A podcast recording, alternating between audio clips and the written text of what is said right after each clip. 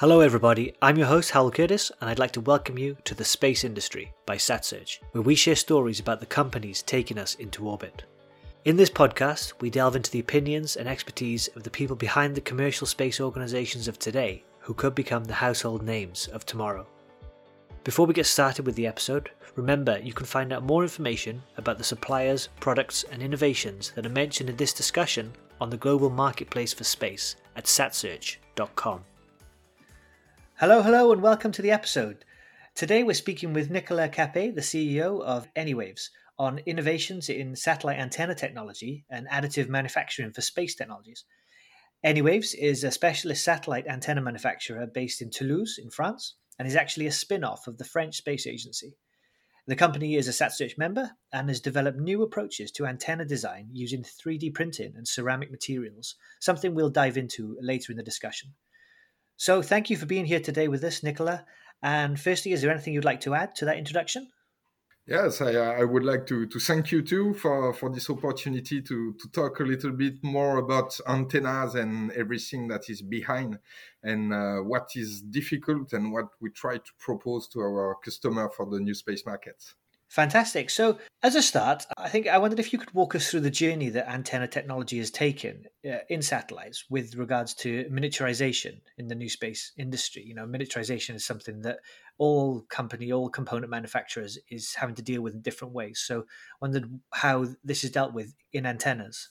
Ah, it, it's something that is very complicated because we face something uh, that is difficult to uh, to go through is the limit of the physics and the Maxwell equations. So if if we take an example, a lot of electronics has been miniaturized because uh, we we can go with very short tracks on semiconductors, etc., etc. Uh, but it's not a, question of law of physics, it's a question of technology. In the case of the antenna, it's something completely different because when you need gain, when you need bandwidth, when you need that kind of things, you need to, to, to, to face the law of physics, the Maxwell equations, and miniaturization is a lot more tricky. It's obviously there is technological answers to, to face this challenge, but there is also uh, know-how, new concept, new design uh, to, to, to be as close as possible at the maximum allowable performance by the law of physics traditionally, big satellites were able to carry very big antennas, having a lot of performances, uh, big gains, etc., etc. But now, with the new space markets, and for many applications, a lot of very small satellites are put in constellation to propose complementary services to traditional big geostationary satellites, we have to develop a new generation of antennas that are able to be uh, embedded in very very small platform. And now the challenge is to reduce the size of the antenna not sacrificing the performance and obviously the reliability of the equipments because antennas are generally a single point of failure in all radio frequency uh, chains. And so if we if such an equipment is not working, you can lose the whole satellite because you are not able to communicate with it or to, to bring the data of your payload. Interesting. So these are really fundamental challenges that are imposed by the limitations of, of the physics that are involved. And yeah, you've mentioned some of the trade offs required there, but is there a more general approach you have to try and find a reasonable middle ground between size and performance? Yes, definitely. First, we always uh, look at the performance and the size we can have for the antenna to evaluate the fundamental limits of the performance we can get. And then our job is to find technologies and concepts for radiating elements that are able combining these two ways uh, to be as close as possible as to the fundamental limits of the physics. So in our case, we have a, a huge experience and qualification in the, the antenna design using metamaterials, wideband antennas, directional antennas, etc., etc.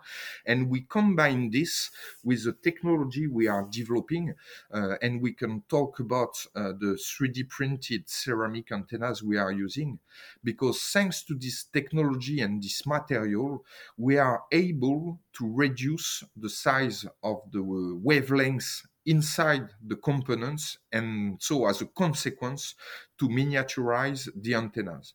Obviously, there is no magic since we are I would say, playing with the law of physics. So we always have to find the best compromise between the bandwidth, the gain, the size, the mass of the antenna to propose the most optimized solution to our customer. It's very important because when you have a, a good antenna, you can save power, you can save resources with respect to the amplification, you can have communication systems uh, a lot more sensitive when you have a low uh, signal over noise uh, ratio, etc., etc. So it's something that is definitely a key equipment in all radio frequency systems. Right, and you mentioned there the additive manufacturing, the 3D printing technology that um, has been one of Anywaves' core focus over the years. Could you give us a quick overview of how this process actually works and, and maybe touch on the research and development that led you to, to the processes you use today? Sure. Everything has begun uh, when I, I, was working for the, the French space agency, the CNES, uh, as an antenna expert and more specifically in charge of innovation. And so this miniaturization challenge was already uh, there. Since the new space uh, market was growing and growing and we had to, to find new solution and new industrial solution being able to answer the, these needs. And so i had the idea to use uh, dielectric uh, materials to, to, to reduce the size of the antennas. This is something that is well known in a lot of different applications, but were not used in the space domain.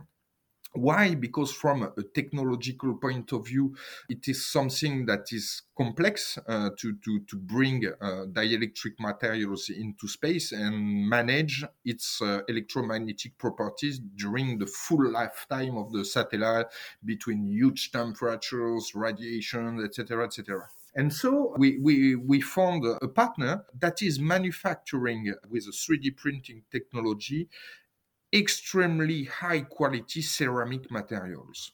And such materials are very interesting for our application for two reasons. The first one is that ceramics are extremely strong. It is definitely not a problem for such a material to be in space, in the vacuum, radiation, temperature, etc extremely strong. The second point that is very interesting for us it is that this material has a very high permittivity. So this means that it's a, a, an extremely good candidate uh, to put that technology in our antennas to reduce their size. And I would say the, the last issue we had with this material is that one material has one value of permittivity. But when you design an antenna and you try to reach the fundamental law of physics, you need a, a maximum of free, degree of freedom when you design your component. And one degree of freedom that is used by nobody is to optimize and select very precisely the permittivity of the material you want to, to use because it's the same question the compromise between the bandwidth the miniaturization the gain etc etc and the idea was to use this material which is very interesting very high permittivity and extremely strong to face the space environment and to structure by design this material with a 3D uh, structuration. Uh, look like a, a, lattice of very small structures that are a, a lot below the, the, the, size of the wavelength. And from uh, the, the, the, the, equations and the electromagnetic theory, using such discretized material, we can find uh, that it works like an equivalent material having, uh, I would say, an homogenized property, even if in practice we can see some physical uh, details. Uh, but for the wave, it's like something uh, homogeneous, continue. And by choosing the, the filling rate of our lattices in the material, we can adjust on demand the value of the permittive we want. And so this is the key, the key aspect, both combination of the technology and the know-how in the design and optimization of the antenna, we can, I would say, close the gap to the fundamental limits. The very first result were quite impressive because we were able to predict extremely precisely what we were able to produce in reality. This is something quite incredible because when you are used to design antennas, you always have a lot of uncertainties with the material properties, the precision of the fabrication, a lot of different uncertainties that typically leads you to make multiple iteration between uh, having the good process to, to produce your pieces. And this very first try was so impressive in terms of results. I was convinced on that time that, okay, we have something. We have something that is relevant in terms of market needs, and we have a technology that is relevant because we demonstrated that first we are able to, to, to prove the concept where we can choose the permittivity we want by structuring the material, and then that there is already some processes available from a, an industrial point of view uh, to produce and develop such antennas.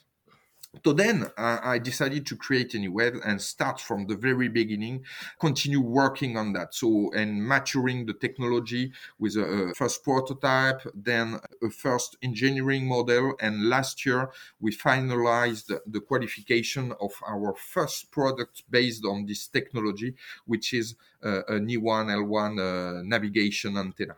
I would add that uh, there is also something that is quite uh, impressive and we are very happy with that. It is that typically when you start from TRL 3, 4, something like that, it takes between, I would say, 15 and 20 years uh, between the time you have the idea, you develop the technology, and it is used on an operational mission. We succeeded to do that in four years.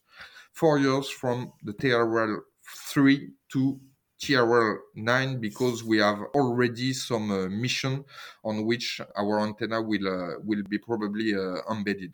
So this also demonstrates our capability to accelerate the technological development of space technologies. An interesting insight there for other companies out there that as long as you have that solid base in research and in testing and performance, it is possible to bring these products to the market in a number of years. So, congratulations for uh, achieving that. And you mentioned there a couple of the different characteristics that make ceramic materials so interesting the strength, the possibility to control the permittivity or the high permittivity that begins with. So I wondered if you could just talk a little bit further on what the specific advantages of pairing materials such as ceramics with additive manufacturing processes in antenna technologies are. Yes, definitely. The advantage is very simple because, as I told you, so our job is to uh, structure the material very precisely with very small uh, uh, details into the, the material. And ceramics are very difficult uh, to mill with traditional processes, industrial processes. So in our case, it's very simple. Without 3D printing technology, we won't be able to manufacture such pieces. Only the 3D printing technologies allow us to produce such detailed and complex ceramic pieces. So this is the combination, the best combination of using the 3D printing technology, uh, because otherwise we won't be able to do so. Brilliant. So it isn't a case of improving existing processes. It's the fact that the process wouldn't exist at all without the technology. As you mentioned, you know, there's this solid uh, background there in research and bringing the, the product into the commercial space. But now that you're gearing up to be more active in the commercial area, other aspects come into play, things like lead times, logistics, that sort of thing. So with the um, additive manufacturing processes you use, are they also given any advantages in terms of you know reducing these lead times or enabling more efficient mass productions while maintaining the quality that you require? Yes, exactly. First, the lead time is very good with such a, a, technology. And then what is very interesting, it is that we are using one material, one process. We have qualified on one product and we are going to be able, thanks to the flexibility of 3D printed processes, to develop new products very very quickly because the, the i would say the, the, the, most difficult parts at the very beginning was a first qualification of this full development on one product. But now thanks to this qualification process we are now able to justify and develop extremely quickly other antennas. It can be both COTS antennas for uh, traditional uh, application like navigation, telecom and telemetry, payload telemetry, etc., etc. But we are also able to develop and manufacture very quickly specific antennas, typically for payloads. Because for payloads it's always uh, system dependent and mission dependent. So you have a very specific uh, frequency bands. You have uh, some requirements uh, specific requirements in terms of gain and coverage etc uh, etc and then what is also very interesting with this process uh, this manufacturing process it is that it is perfectly suited for the volumes we are expecting in the satellite market. 3D printing technology, I think, are not uh, well suited when you need to manufacture billions and billions of pieces. Traditional, I would say, manufacturing processes are definitely extremely efficient in terms of cost, in terms of lead time, but when you need to have a lot of pieces. In space, and more specifically in new space, we can expect hundreds, thousands of pieces a year, and 3D printing process are perfectly suited for that kind of volumes. The um, manufacturing seems to be, have been a really core driver for a, a lot of your development. But how about the actual performance of the antennas in orbit? What do you think are the main advantages or trade offs of 3D printed antennas using ceramics that they could bring to satellite manufacturers and operators? I would say major advantages is that first we have high performance antenna because we are able to optimize and being as close as possible at what can be done in a given volume on a very small platform. Uh, so this is, a, I would say, a, a, first point that is extremely important because having high performance antenna is a good choice to to to get, I would say, a, a good uh, radio frequency system performance uh, at the end also what is very interesting with this material and this technology it is that it is extremely strong and reliable uh, which means that in our case, uh, our first market is definitely the low Earth orbit new space market, uh, on which a lot of very small satellites are here. But definitely, we are convinced that such a technology would be a very good candidate also for exploratory uh, missions in the deep space or such a thing, keeping the this optimized uh, compromise between the, the size, the mass, and the performance of the antenna. Okay, well, that makes sense. Uh, I think these compromises that are sometimes forced on subsystem manufacturers like yourselves by the power, mass, and volume limits that small satellites have uh, can be really interesting enablers of innovation. And I think 3D printing using ceramics is a good example of this and the progress and performance levels that such limitations have led to uh, are maybe starting to be relevant on other scales as well. There are companies out there investigating whether technologies that were developed for low Earth orbit applications can actually be adapted for deeper space missions. Is this something you're seeing in the antenna sector?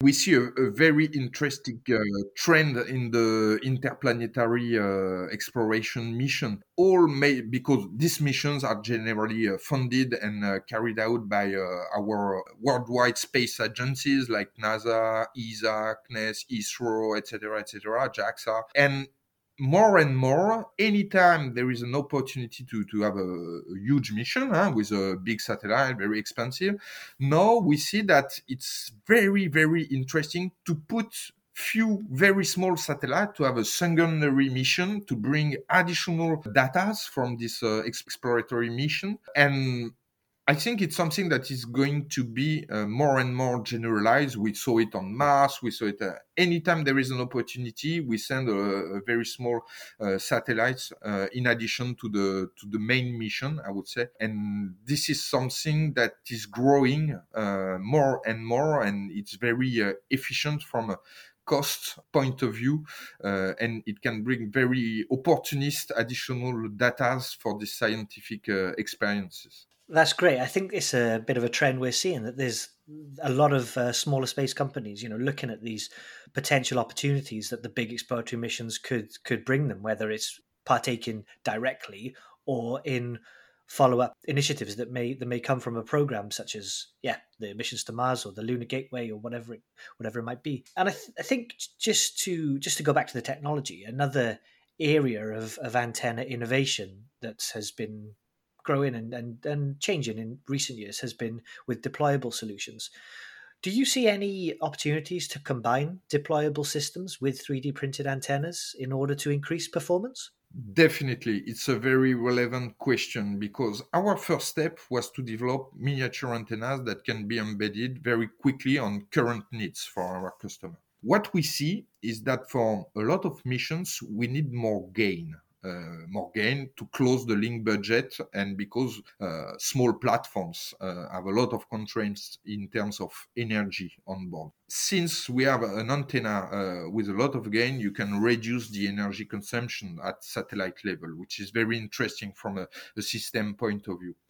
In our case, uh, we developed uh, so the what we can call some antennas that can be used as a, a source behind, in front of a reflector, for example.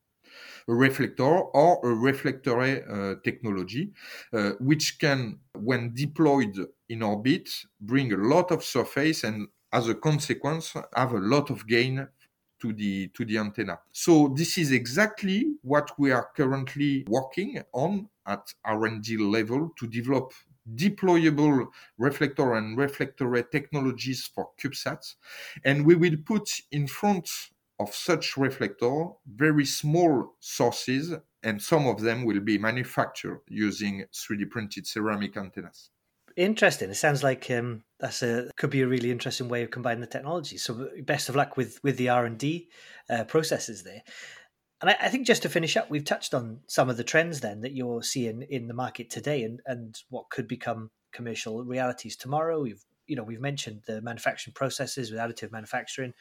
You've just touched on the combination with deployable systems, and then there's the potential expansion from LEO into a more interplanetary context. Where do you see the antennas market heading in the next, you know, three to five years? What are the areas you're most excited about, or anything you'd like to share with us about that?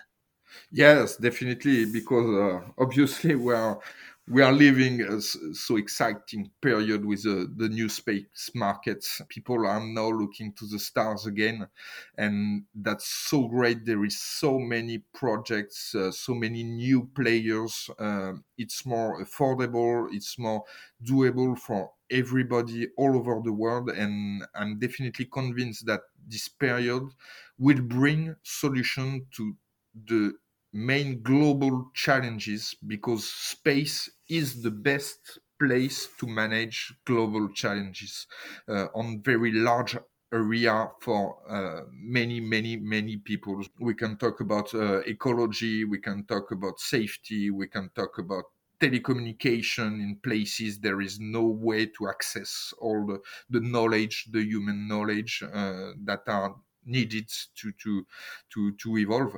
So since this market is just booming incre- incredibly, uh, obviously the number of antennas needed uh, will grow as a consequence because obviously there is no cable between a, a satellite and the, the, ground station, so you need to, to, to perform that uh, with with an antenna. And uh, any any time you need uh, a wireless communication system or communicate or navigation wireless navigation system, you need antennas. So for us uh, I, we are definitely convinced that there is a huge potential in, uh, in our market and our main challenge is to penetrate this market uh, as much as possible. First, by proposing our customer a full panel of antenna products uh, to, to answer all their needs, but also uh, to bringing uh, having a lot of customer will allow us to be more competitive thanks to the volume we are going to to produce. And so as a consequence to propose uh, lower cost but without sacrificing the reliability and the performance at, of our antennas.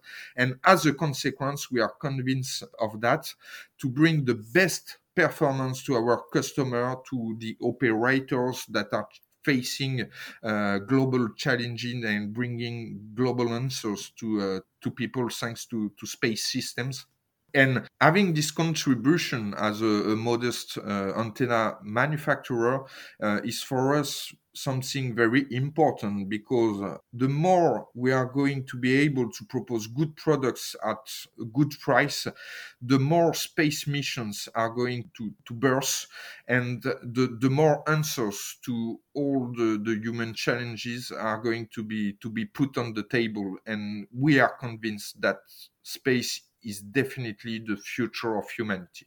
Brilliant. Well, as always, we need to keep those end users and applications in mind. And I think you've done a great job summing up the uses of all of the innovations and technology we've talked about. So thank you very much, Nicolas. That that's uh, all of my questions answered, really. And I think our community will hopefully have learned a lot about antenna performance and innovation. If nothing else, we'll always remember that the, there's no cable between the satellite and the ground. So I really appreciate you taking the time to talk with us. And, you know, we want to wish Anywaves all the best for the future, for upcoming missions, for the research and development uh, processes you've touched on there. So thank you for being here today thanks a lot uh, for, for this opportunity to, to talk about uh, a little bit of Anywaves, and uh, I wish uh, good luck to you and all the, the new space players to, to bring future solutions because we are doing something that is great and fundamental for the future. Fantastic. And thank you to all our listeners for spending time with us today. Remember, you can find out more about Anywaves and the company's satellite antenna portfolio at uh, satsearch.com on the platform, you can make free requests for access to datasheets, CAD models, quotes, introductions to business contacts, and whatever other procurement requirements you might have. Thank you for listening to this episode of The Space Industry by SatSearch. I hope you enjoyed today's story about one of the companies taking us into orbit. We'll be back soon with more in depth, behind the scenes insights from private space businesses. In the meantime, you can go to satsearch.com for more information on the space industry today, or find us on social media if you have any questions or comments. To stay up to date, please subscribe to our weekly newsletter, and you can also get each podcast on demand on iTunes, Spotify, the Google Play Store, or whichever podcast service you typically use.